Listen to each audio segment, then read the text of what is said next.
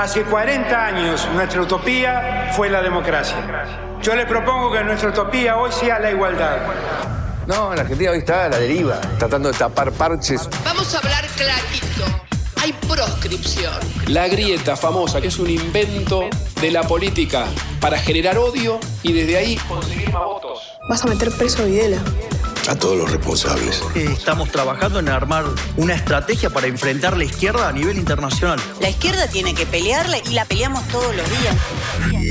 Si vos le tenés bronca, le tenés que pelear, pelear o que tenés bronca, pero lástima a nadie. La moneda ya está en el aire. Empieza cara o seca en FM Concepto.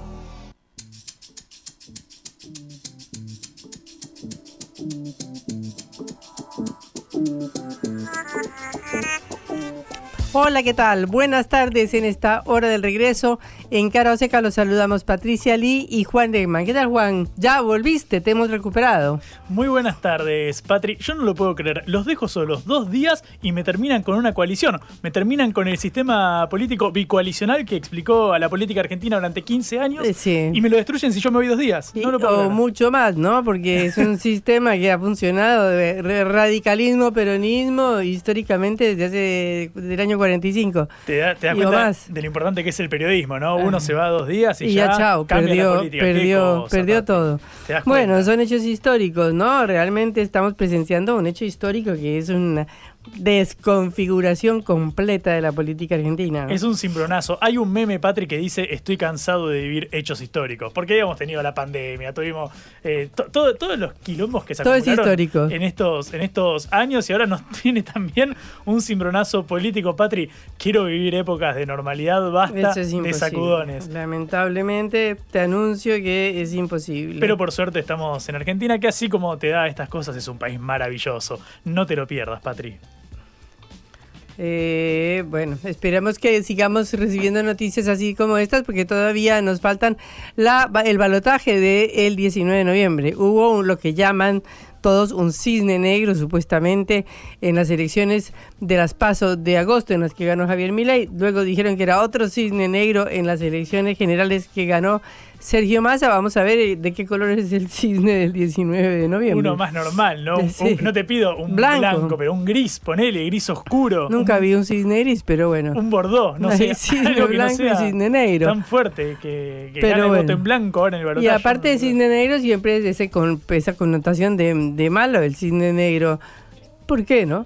Es No algo racista, Patri. ¿no te das cuenta? Y sí, claro, y aparte yo que soy fanática del ballet, sé que Odette y Odile se llevaban muy mal, pero ¿por qué no va a ganar el cisne blanco alguna vez? Mira, algún día volveremos a esas épocas donde quizás las elecciones no eran sinónimo de un cimbronazo electoral. Quién sabe, quién sabe. Pero bueno, analizaremos las consecuencias económicas de las elecciones que por ahora lograron apaciguar el mercado cambiario, lograron tranquilizar las expectativas. Parece que Javier Milei era demasiado disruptivo para todo el círculo rojo y para toda la economía.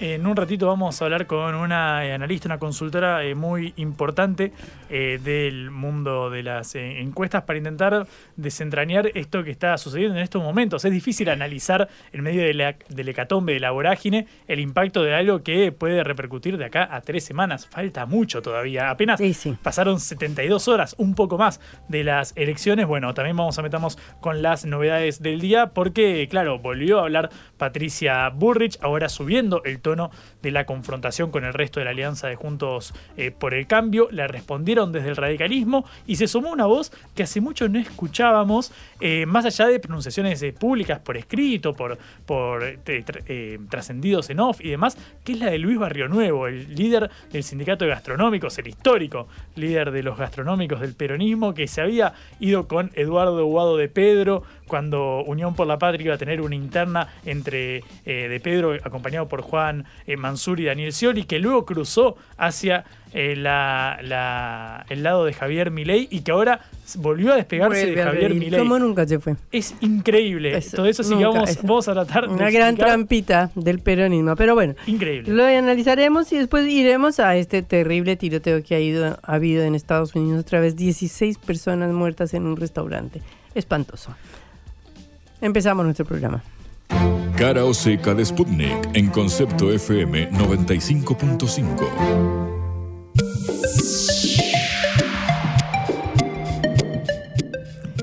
Incierto es peor que malo, decía un diario de la mañana de hoy, hablando de la definición que analistas e integrantes del mercado han utilizado para eh, referirse al resultado de las elecciones de las elecciones de las generales del 23 de octubre, en las cuales el candidato y primer ministro Sergio Massa se alzó con el primer lugar con el 37%, dejando relegado a Javier Milei, que era la sorpresa y que venía agitando los mercados de una manera terrible con sus propuestas de dolarización, con sus dichos de que el peso era un excremento, con sus propuestas de cerrar el Banco Central y cuando le recomendó a todo el mundo sacar los plazos fijos de los bancos. O sea, eran propuestas tan, pero tan, pero tan disruptivas que le terminaron jugando políticamente en contra al candidato de la Libertad Avanza y sorprendentemente para un candidato oficialista que tiene los peores números posibles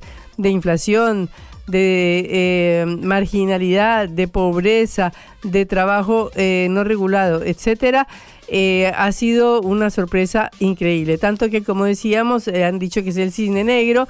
Nunca se entiende por qué nadie dice que hay un cisne blanco, pero bueno, de cualquier manera, la sociedad, la población argentina terminó definiendo a favor de una propuesta económica que si bien es gravísima o gravosísima, eh, es, desde el punto de vista de la población, parece ser que menos disruptiva y terrible que la que proponía Javier Milei. Ante este escenario, eh, bueno, había empezado un, eh, un, desarme de todas las posiciones en pesos que se frenó, por supuesto, después de que el ministro de Economía se impusiera en las elecciones. Y parece que el mercado ya eh, analiza eh, que Sergio Massa puede llegar a ser el futuro presidente. De esta manera, eh, ¿qué piensan o qué analizan el mercado según los analistas y lo que dicen los diarios de hoy? Que obviamente continuarán, continuarán los desequilibrios financieros y fiscales hasta las elecciones, cosa que es indudable hasta el 19 de noviembre y hasta el 10 de diciembre, fecha de posesión del nuevo presidente y que por supuesto que de ganar masa obviamente no será el programa disruptivo brutal de la motosierra de Javier Milei que prometía cercenar el Estado, bajar 15% del Producto Bruto, o sea, prácticamente todos los gastos del Estado, privatizar toda la obra pública, privatizar toda la educación, hasta eh, mm, proponer la venta de órganos. De manera que eh, se espera un panorama económico eh, no de soluciones fáciles, no de soluciones rápidas, pero sí de una mayor tranquilidad. Por supuesto, no será el escenario de los shocks tremendos que proponían Sergio Massa y también en cierto sentido Patricia Bullrich, sino una propuesta mucho más reformista que si bien será muchísimo más lenta y seguramente tardará mucho más tiempo en acomodar los ritmos de la economía, por lo menos la sociedad considera que no es un asalto a sus bolsillos. Eh, una de las eh, eh, publicidades que creo que más efectos surtieron en los últimos días fue precisamente la de los lo que valdría el boleto del transporte público con Milei y Patricia Bullrich o con Massa. Y decía, con Massa el boleto vale 50 pesos, con Milei y Patricia Bullrich mil pesos.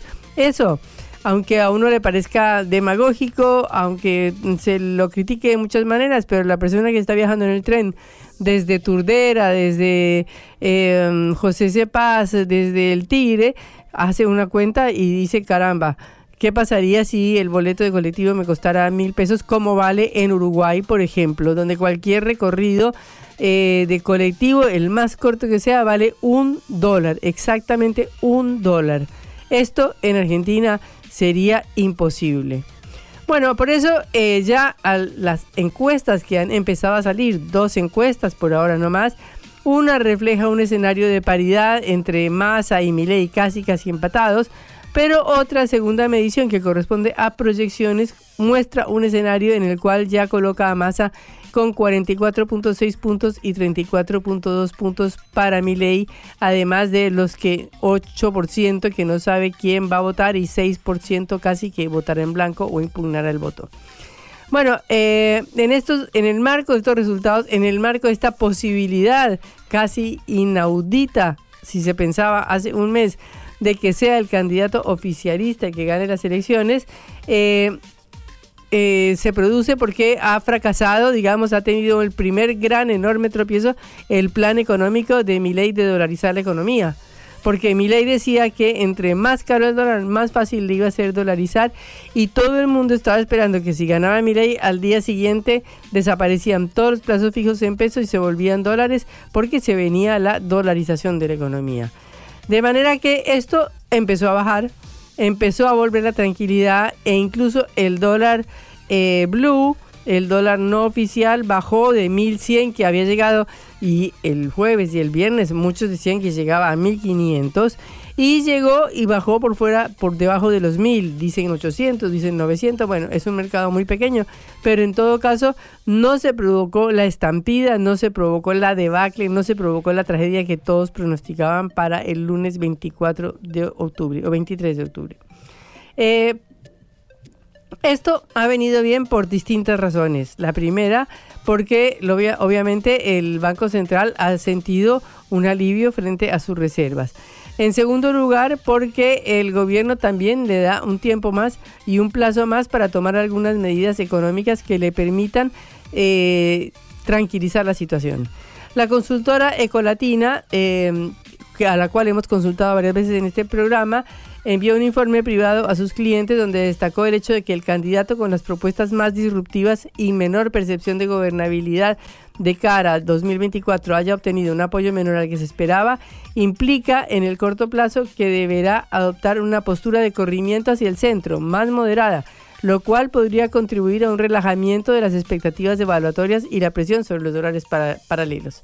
Efectivamente, el revés electoral porque sacar la misma cantidad de votos que las pasó cuando se pensaba que iba a ganar, que iba a ganar es un revés electoral, ha moderado a Milei. Y segundo, se tiene que moderar porque ha hecho un acuerdo con Patricia Burrich y Mauricio Macri, eh, que eh, con sus equipos de economistas han sido furibundos enemigos de la dolarización. De manera que si quiere este acuerdo, si quiere conseguir una parte del 24% de votos de Patricia Bullrich, eh, Javier Milei tiene que aflojar con su ofensiva dolarizadora y de que el dólar es el excremento, etcétera, etcétera, etcétera, porque los candidatos economistas, o perdón, los economistas de Patricia Bullrich, que la acompañarán seguramente en este acuerdo que ha hecho con Javier Milei, no están para nada y en absoluto de acuerdo con la dolarización. De manera que este cuco terrible de la dolarización, que durante meses y meses fue el centro de discusión de los argentinos y que nos asustó para, porque nos preocupaba cuánto iban a, terminar siendo los salarios, cuánto iban a terminar valiendo las cosas con una dolarización y qué pasaría para llegar a esa dolarización, ha perdido momento, ha perdido eh, peso en la sociedad y ha perdido importancia también económica, por lo tanto relajando todas las expectativas que había sobre el dólar. Eh, según eh, Ecolatina, eh, Massa va a tener ahora más herramientas para lograr trabajar sobre el dólar. Por un lado, ha adoptado una medida que fue desdoblar rápidamente el mercado de cambios, algo que se le pedía desde hace muchísimo tiempo, al confirmar un nuevo dólar para los exportadores de 511 pesos. Es un valor muchísimo más alto que el tipo de cambio mayorista de 350 que fijó el Banco Central hasta las elecciones, hasta el 19 de noviembre. Eh, pero que eh, no servía para nada porque ya las expectativas de devaluación eran tan grandes que ese precio eh, ya no servía como un ancla para el peso y para el valor del dólar. Eh, de manera que, con, a, pesar de que el Banco Central tiene reservas negativas de 7 mil millones de pesos, de que la brecha cambiaria es más del 150%, esta posibilidad de que haya un dólar exportador que les alegre, que les alivie la vida a los exportadores, plantea la posibilidad de que lleguen más dólares al Banco Central. lo cual además eh, se mm, consolida con el préstamo swap que consiguió Alberto Fernández en China la, semana pasada y que le permitiría al gobierno eh, sobrellevar estos eh, la economía por lo menos de aquí a el 19 de noviembre y después de aquí a la posesión del mismo ministro candidato, si es que esto se confirma, el 10 de diciembre. Lo cual, a pesar de que el candidato peronista sea muy resistido por muchísimos círculos económicos y del poder en la Argentina, pero también eh, les da una cierta previsibilidad al contrario de lo que pasaba con Javier Milei, que por fuera de algunos empresarios entusiastas, como por ejemplo Cristiano Ratazzi, el que expresidente de Fiat Argentina, que le fiscalizó los votos, eh, por fuera de eso eh, recibía muy pocos aplausos en las reuniones con los empresarios argentinos. De manera que esperaremos a ver cómo terminan estos efectos económicos de las eh, elecciones que acaban de terminar y que eh, cómo llegamos hacia el balotaje y hacia las elecciones. Por supuesto que tenemos que esperar el número de inflación, que saldrá el 13 de noviembre, apenas seis días antes de la segunda vuelta. Eh, por ahora no se anuncia ninguna nueva devaluación del peso, aunque este desdoblamiento del tipo de cambio es en los hechos una semi-devaluación, eh, pero es posible que de alguna manera logren contener esta corrida que había eh, del dólar blue, del dólar informal, y lograr tranquilizar un poco a la sociedad de aquí a noviembre y de aquí a la posesión del nuevo gobierno en diciembre. Esperaremos entonces, el eh, estallido no llegó, el estallido se aplazó o no será, pero por lo menos después del domingo 22 de octubre no hubo un lunes negro de la economía. Blanco o negro, ¿sí o no? ¿A favor o en contra? Sputnik para la pelota para reflexionar.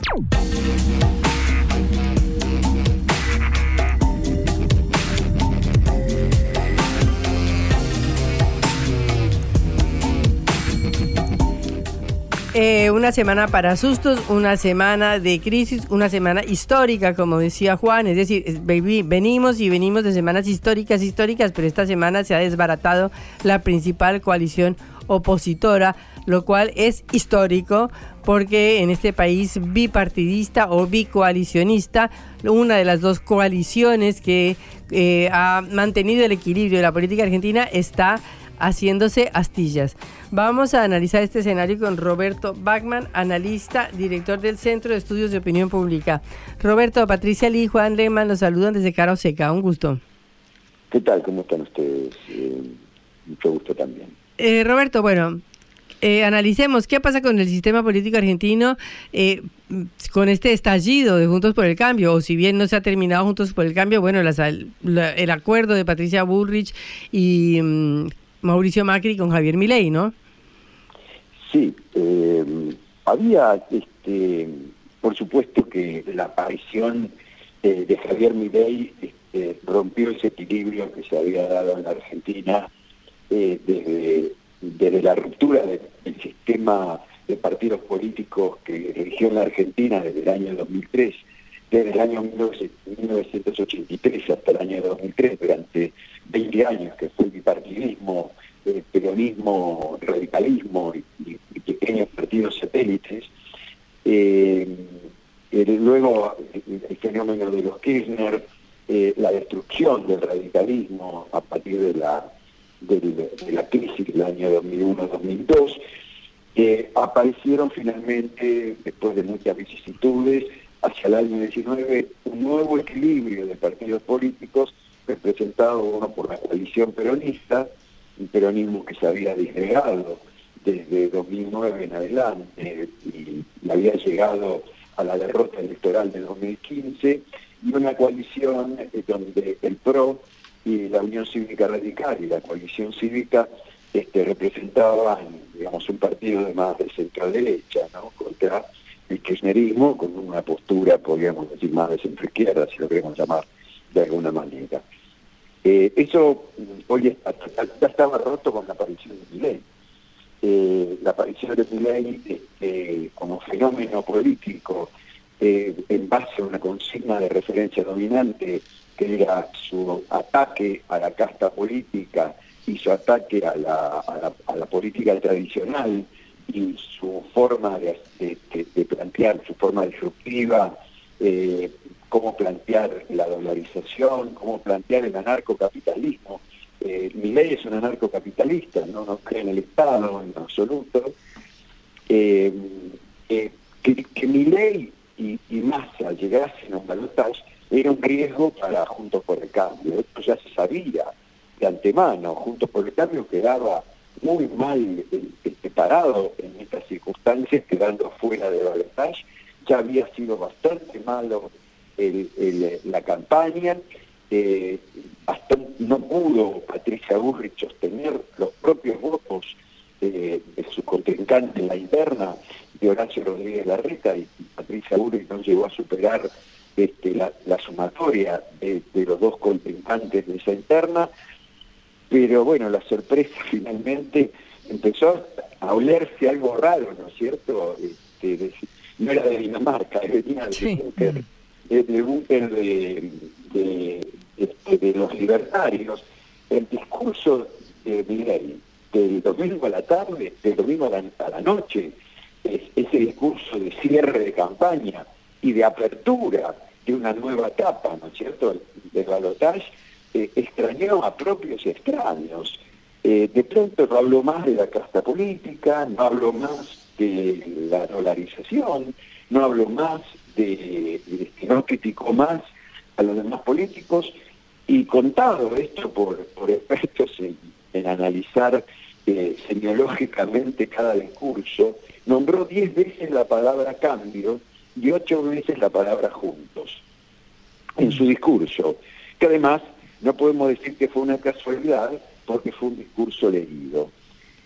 Entonces, lo que queda es, a partir de esa noche empezó a verse esta, este acuerdo entre, entre Macri y Milei, que muchos lo venían sospechando, Macri lo venía planteando, lo dijo en alguna de sus conferencias en Estados Unidos, que iba a, decirle a sus legisladores que apoyen este, las iniciativas, en el caso de ganar mi ley, las iniciativas de mi ley, porque mi ley tiene un problema estructural, es cierto, no tiene, no tiene, no iba a tener eh, los diputados y senadores necesarios para poder imponer leyes que él necesita para poder hacer los cambios que, eh, que, plantea, que propone, eh, pero esto es peor ahora, porque esto que no lo he visto nunca, por lo menos en la Argentina, este, que se haga una, una situación de naturaleza, que el que perdió en una elección acuerde con el, con el que ganó para hacer una, una nuevo, un nuevo pacto de gobernabilidad, llamémosle, eh, para el futuro, en el caso de ganar, por supuesto, además de ganarlo, porque muchos especulaban que ese pacto que Macri iba a hacer eh, con Milei era muy probable que lo hiciese después, que, después de las elecciones, pero arriesgó muchísimo. Y determinó la explosión de parte del sistema de Juntos por el Cambio, que no se destruyó definitivamente porque los radicales decidieron no destruirlo, decidieron sostener la marca, seguir hablando de Juntos por el Cambio, el radicalismo ayer se podría haber ido tranquilamente de la coalición el radicalismo vuelve a ser la Unión Cívica Radical. Tiene gobernadores, tiene intendentes por todos lados. El radicalismo tiene mucho, ha, generado bastante, tiene mucha fortaleza. Sin embargo, prefiere, prefirió hasta el momento quedarse juntos por el cambio y habrá que ver finalmente cómo la gente se adapta a todo esto, porque el, verdad, toma la decisión es el votante, no, no, lo que hagan los demás, Lilita llama a Lilita Carrillo, que ya estaba a borderline en la coalición junto por el cambio meses, meses atrás, y, hablaba del lado oscuro de Macri. Eh, ahora me parece que está bastante eh, dispuesta a impugnar el voto, pero bueno, esto es lo que empieza a referir, no, no, no ha terminado esta historia. Ayer fue un día muy duro, muy, muy movido y ahora los melones se tienen que empezar a acomodar en el carro. Mm. Roberto, ¿cómo estás? Buenas tardes. Juan Lemante saluda. Eh, vos mencionabas recién, bueno, cómo jugó la irrupción de, de Milei en la práctica, prácticamente disolución de Juntos eh, por el Cambio del sistema bicoalicional. Quiero preguntarte por el rol de Mauricio Macri, que empezó primero eh, fagocitando la, la, interna en la coalición opositora, primero jugando en contra de la reta, luego prácticamente jugando en contra de Burrich a favor de Milei. ¿Qué rol crees que tuvo el expresidente y por qué eh, accionó de esta manera? Este, bueno, hay distintas hipótesis, yo hoy escuché bastante, ¿no? Eh, creo que Macri, una de las decisiones que tomó Macri fue así como yo creé, como, este, como inventé, como fundé eh, Juntos por el Cambio, también la puedo destruir. Es muy probable que Macri se haya arrepentido de no haber sido candidato, es muy probable que Macri este, haya, haya visto que no era no era tan sencillo, y por ahí está más acostumbrado a ser este, el CEO en una compañía, ¿no? entonces el CEO toma la decisión, baja línea y los demás cuadros de la compañía que están abajo, que tienen, son directores o gerentes, lo tienen que aceptar. Acá es política, y el primero que se le enfrentó en todo esto fue este, Horacio Rodríguez Larreta, y sobre él eh, le metió todos los, este, todos los cañones. Entonces la, la influyó a Patricia Bullrich, la presionó a Patricia Bullrich, este, la, apoyó a Patricia Bullrich y, le generó una, una campaña de destrucción. Pero luego hoy la está destruyendo a Patricia Bullrich con esto. Eh, la hizo jugar el peor papel que se le puede ocurrir a alguien. La mandó solita su alma con su candidato a vicepresidente, que el radicalismo ya lo acaba de expulsar, creo ayer, de, del, propio partido a, a, realizar una conferencia de prensa para anunciar el acuerdo con ley a espaldas de una, de una coalición donde se supone que acuerdos de esta naturaleza tienen que ser discutidos con los otros socios de la coalición.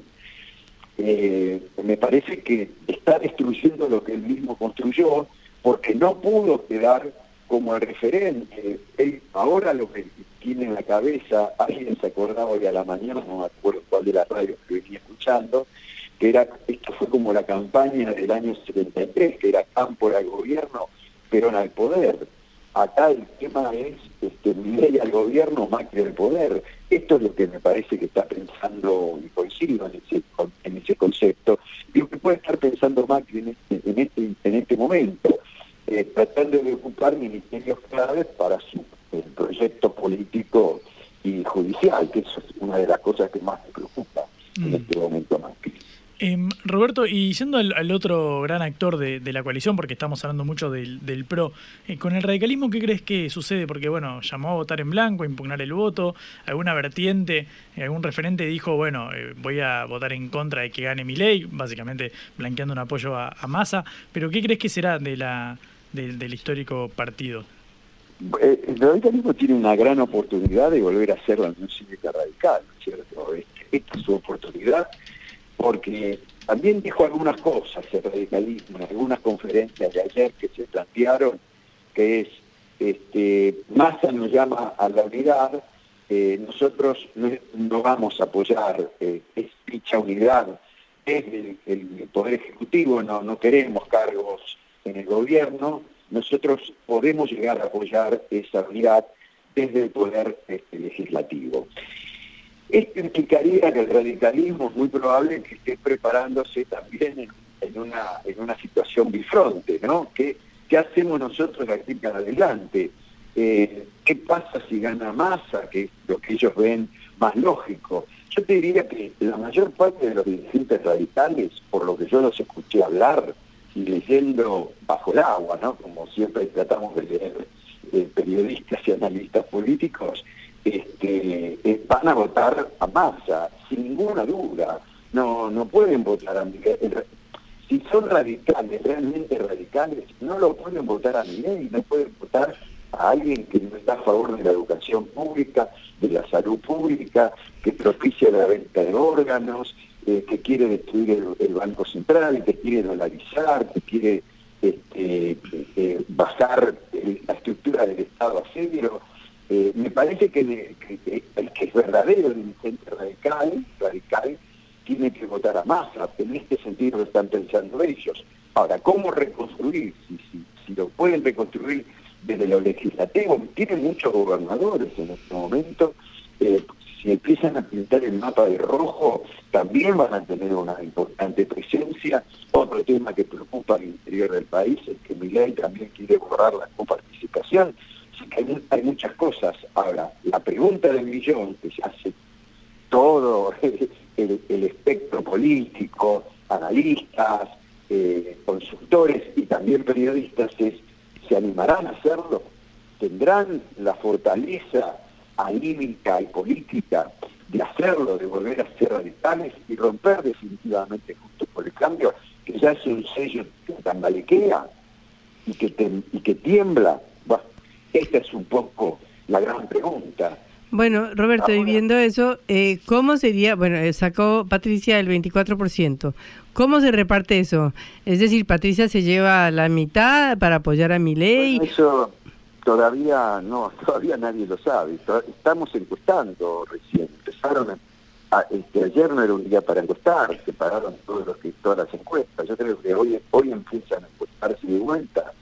Yo creo que de ahí no no toma todo el voto este, eh, no puede este Milei tomar todo el voto de Patricia, por más que Patricia sea la que entregó, digamos, ese mandato a Milei este, y que sea nombrada probablemente ministra de Seguridad.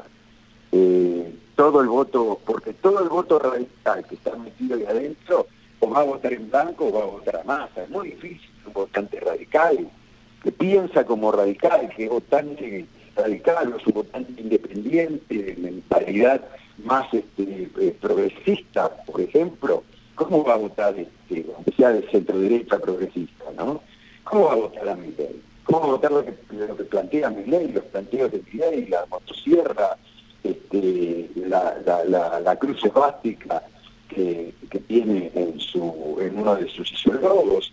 Este, Milita Carrió ya lo comparó con Eichmann.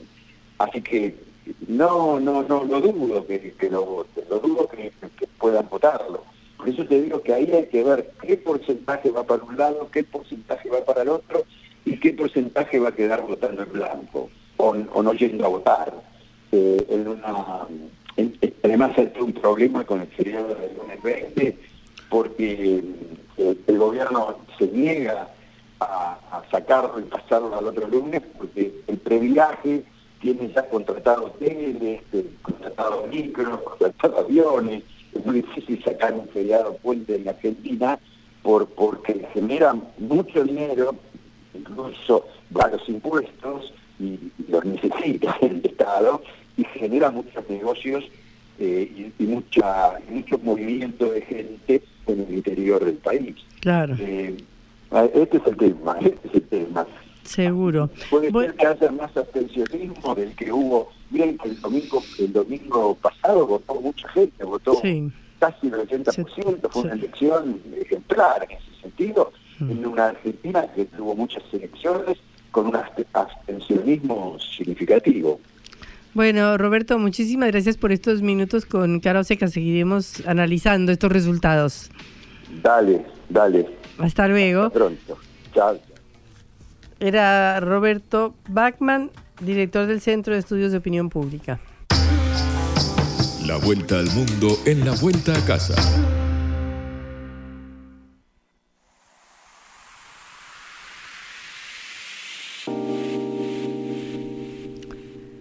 Las autoridades de Estados Unidos seguían buscando este jueves a un hombre que mató a tiros al menos a 16 personas en un restaurante y un local de bowling en Lewiston, Maine, este miércoles pasado y luego se dio a la fuga en plena noche. Las autoridades le pidieron a todos los vecinos que se quedaran en sus casas, mientras que eh, todas las calles de la ciudad estaban llenas de policías buscando al sospechoso. Robert Card, de 40 años, parece ser el autor del ataque, desató un infierno cuando empezó a disparar contra quienes jugaban al bowling. Se lo identificó como un instructor de armas de fuego que se cree que estaba en la reserva del ejército de Estados Unidos a un centro de formación en Saco, Maine. También se dice que había pasado dos semanas internado en un centro de salud mental este verano porque escuchaba voces y amenazas de disparar. El teléfono que tenía estaba fuera de servicio. Y en esta pequeña ciudad de 38 mil habitantes, la tragedia eh, se desencadenó mientras que los ciudadanos, eh, los, las transeúntes y las personas jugaban tranquilamente al bowling en este restaurante y por eso lo están buscando a este personaje por todas las ciudades vecinas de Lewiston para ver si lo encuentran y termina este terror o por lo menos esta nueva jornada de terror en Estados Unidos.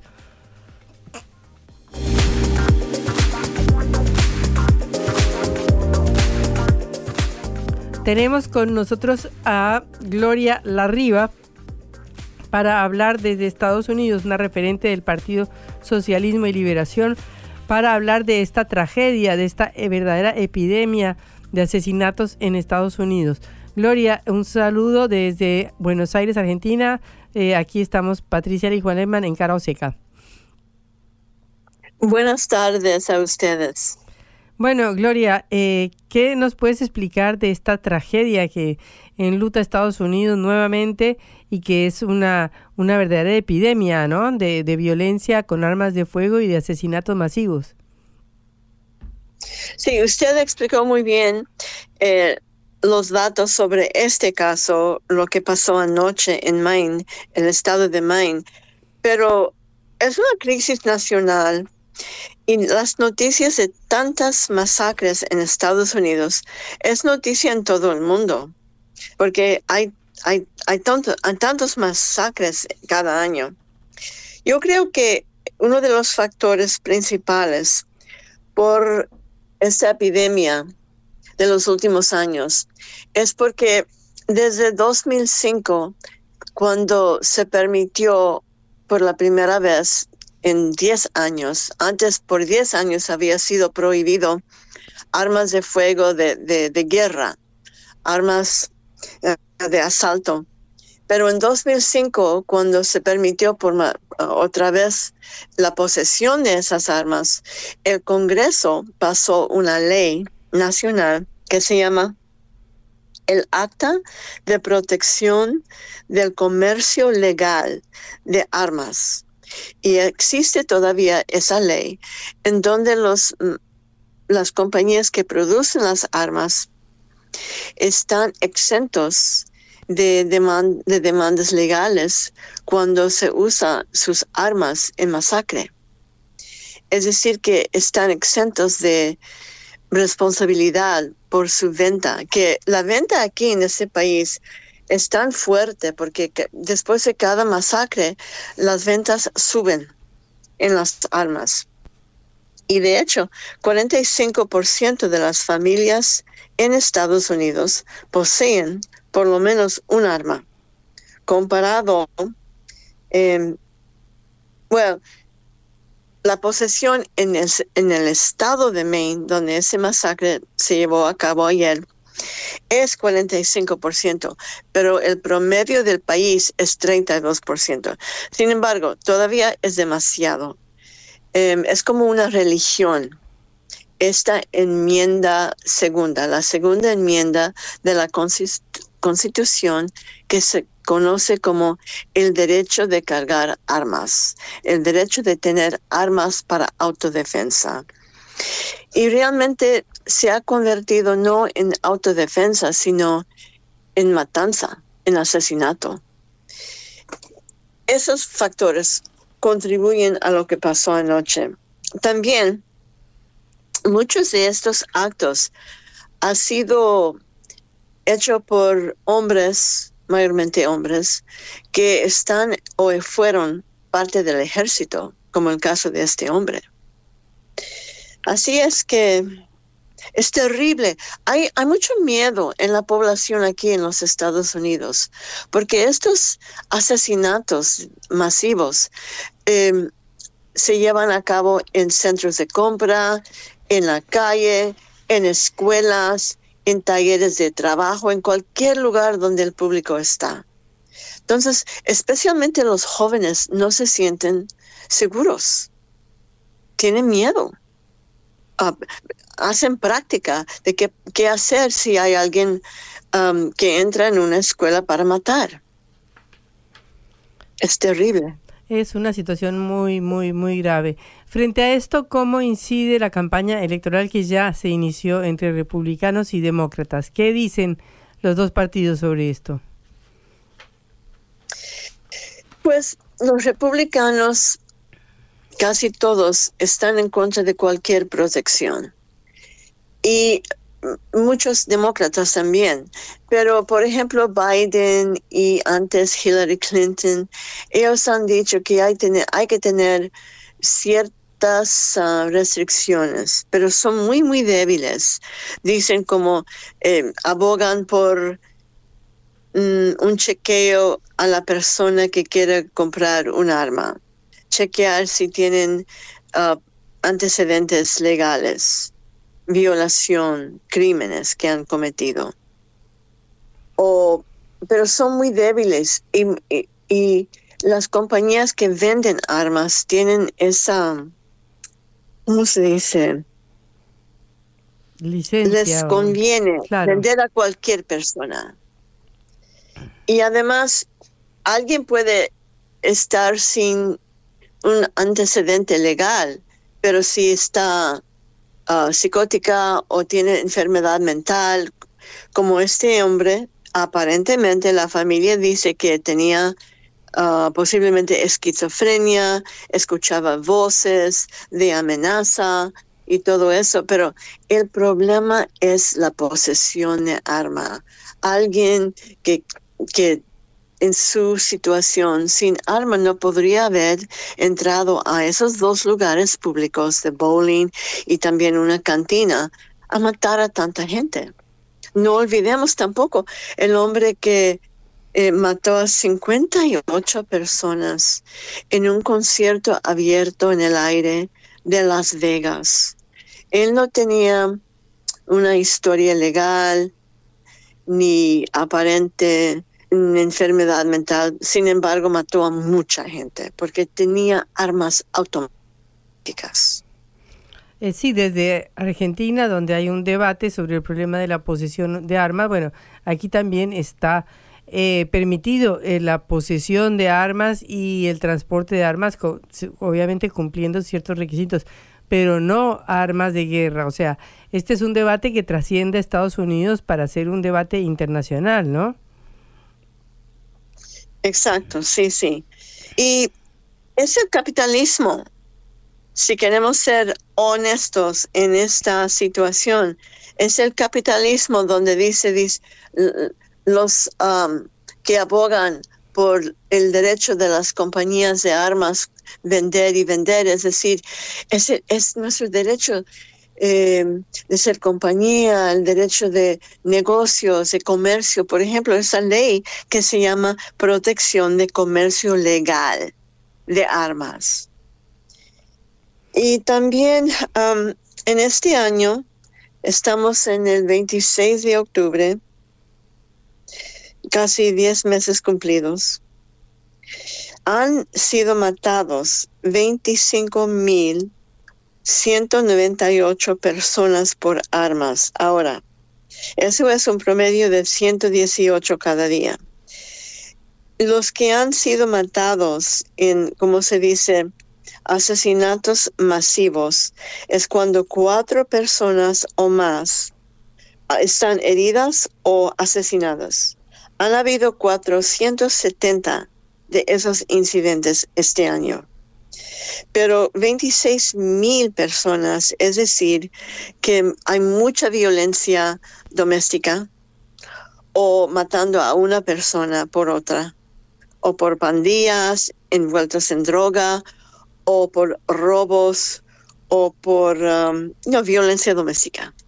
También no debemos olvidar, de hecho, enfatizar los asesinatos por la policía que son un promedio de más de mil a mil quinientos cada año, mayormente de gente negra o latina. Es una cifra enorme, ¿no? 1.500 personas asesinadas por la policía sería insospechable en cualquier país de América Latina, realmente. Exacto, y hay, hay no sé los uh, datos en Latinoamérica, pero en Europa, por ejemplo, puede haber en Alemania o Inglaterra uno, dos o tres asesinatos por la policía al año. Y aquí es vertiginosamente más alta.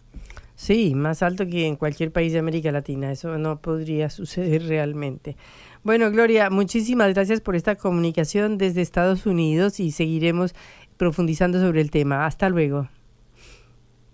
Muchas gracias, Patricia. Era Gloria Larriba, eh, referente del Partido Socialismo y Liberación de Estados Unidos. Cara o seca. Te contamos lo que otros callan.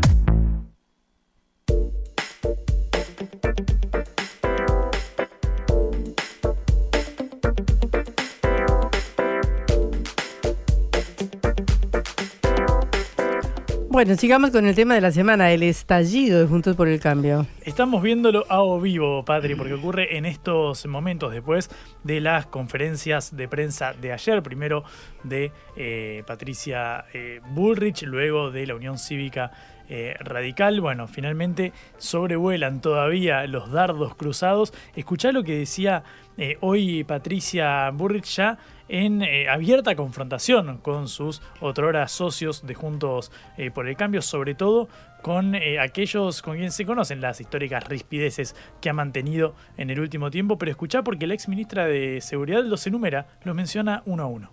No creo que Gerardo Morales pueda decidir quién se queda, quién se va. Hoy lo importante es el país, hoy lo importante es la nación, hoy lo importante es el 19, que son las elecciones. Después eh, discutiremos. Nosotros tenemos diputados, senadores, gente que nos llama de todo el país que quiere el cambio, que no quiere que siga el kirchnerismo, que no quiere que sigan los insaurraldes de la vida.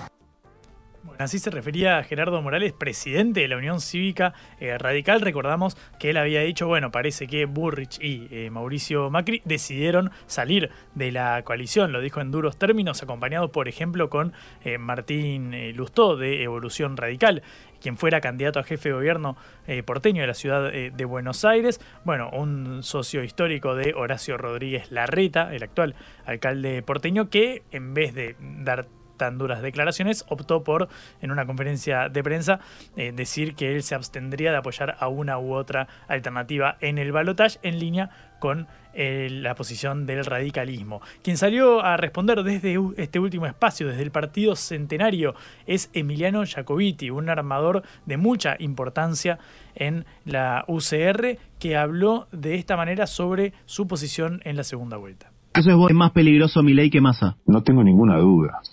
No tengo ninguna duda. Y No, no, me surge la, pregunta automática que es, eh, ¿y qué vas a hacer? Voy a hacer lo que tenga que hacer para evitarlo. Hay dos cosas para evitar a mi ley. A ver, para evitar que gane mi ley. Hay dos cosas que hoy puedes hacer para evitar que gane mi ley. O puedes votar a masa o puedes votar en blanco o impugnar tu voto. Las dos cosas son favorables eh, a que pierda mi ley. Bueno, en esos términos lo eh, decía eh, Jacobiti. Claro, uno dice si quieres asegurarte de que pierda un candidato, más que votar en blanco, yo te recomendaría votar al otro, digamos, si tu objetivo es que pierda a alguien. Bueno, básicamente nadie está llamando a votar por masa explícitamente, pero lo están sugiriendo cada vez de manera más fuerte. Además, sabemos que Gerardo eh, Morales, el gobernador saliente eh, de Jujuy, es amigo de, Sergio Massa. Mantienen una, una relación que va más allá de los andariveles eh, políticos. Lo cierto es que ahora en la libertad avanza también ha habido consecuencias, porque, claro, no es simplemente el hecho de sumar una fuerza básicamente nada desdeñable, que es la del apoyo explícito de un expresidente, de una candidata presidencial, que bueno, parece haberse labrado un nombre en materia de seguridad, según mi ley es así, sino que, claro, puede tener costos al interior de la fuerza que se llamaba eh, anticasta, digamos, que no era anti-kirchnerista, que era simplemente anti todo el armado político de estas coaliciones que explicaron la vida política de los últimos 20 eh, años. Bueno, es eh, una cantidad de nada desdeñable de diputados electos decidieron apartarse por el momento de esta decisión, no compartieron los modos de mi ley y tampoco lo hizo el sindicalista gastronómico Luis Barrio Nuevo, histórico dirigente gremial, figura del peronismo desde hace más de 40 años al mando del sindicato, que, claro, se había sumado después de haber pasado levemente por, eh, o fugazmente, mejor dicho, por eh, el espacio de Eduardo Guado de Pedro, el ministro del Interior, cuando parecía todo encaminado para que se diera esa interna con el eh, ministro eh, como candidato en el oficialismo. Bueno, finalmente Guado de Pedro bajó su candidatura, ya lo sabemos, y Barrio Nuevo decidió ir con Milei, ir con la Libertad Avanza, un salto que llamó la atención de mucha gente. Bueno, todos decían esto le va a aportar cierta estructura para, por ejemplo, fiscalizar en las elecciones, dado que sabemos que la Libertad Avanza no es que cuenta con los mismos recursos que o Juntos por el Cambio o el peronismo de Unión por la Patria. Bueno, finalmente después del anuncio que se conoció eh, ayer del apoyo explícito de Burrich a Milei, Luis Barrio Nuevo emitió un comunicado eh, donde eh, dijo que quede algo muy claro, en la vida la dignidad no se vende ni se negocia. Y aunque se proclame, y aunque alguien se proclame lo contrario, no todo es lo mismo. Patricia Burrich no solo ensucia la esencia de la propuesta inicial, sino que desvirtúa y contradice frontalmente los pilares que me motivaron a, respaldar a mi ley. En esos términos expresaba Barrio Nuevo que después, ante colegas, ante periodistas, decía esto. Mi ley eligió la casta a los jóvenes. Se quedó con la casta. No tenía idea los diputados que son ahora electos, que ya son diputados por, por la libertad. Este, te digo, me están llamando y también están asolados, están, están mal, porque ellos no esperaban esto. Jamás pude estar en un lugar donde gastaron fortuna la persona más nombrada en toda la campaña que me nombra Barrio Nuevo, Barrio Nuevo, Barrio Nuevo. Bueno, y yo no puedo estar ni un segundo con estas personas que realmente me tuvieron permanentemente. Que decía, la casta de Barrio Nuevo, yo no, nosotros no vivimos del Estado, nunca viví del Estado y somos de la actividad privada. La casta era Patricia, que hace 40 años vive del Estado.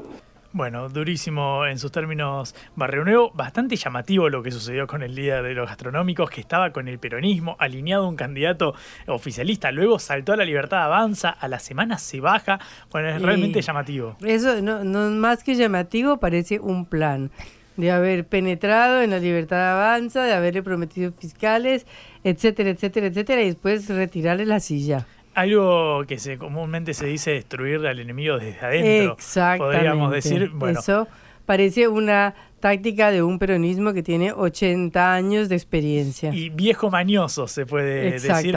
Bueno, hay obviamente quienes adhieren a esta postura que estás enunciando, Patri. Lo cierto es que desde el oficialismo están viendo esto mientras comen pochoclos, Patri. Están disfrutando mucho esta interna, Sí, sí. que por primera vez no le tocó a Unión por la Patria. Recordamos lo que fueron estos cuatro años de Alberto De Fernández, con dardos cruzados, críticas, que no se atienden el teléfono, que un subsecretario de Energía pide la, la- contra el ministro de Economía y no lo puede echar. Bueno, todas estas cosas que ya sabemos ahora tocan en la oposición. Mientras tanto, Sergio Massa estuvo eh, reunido con 18 gobernadores acá a unas cuadras de la radio en el Consejo Federal de Inversiones y dio eh, la, la- la frase que básicamente reúne lo que viene siendo su lema de campaña, que es vamos a convocar a los mejores de cada fuerza. Recordamos que ahora Juntos por el Cambio va a contar con una decena de gobernadores desde el 10 de diciembre. Massa habló eh, explícitamente de convocar a cierto sector del radicalismo, quizás con el cual tiene obviamente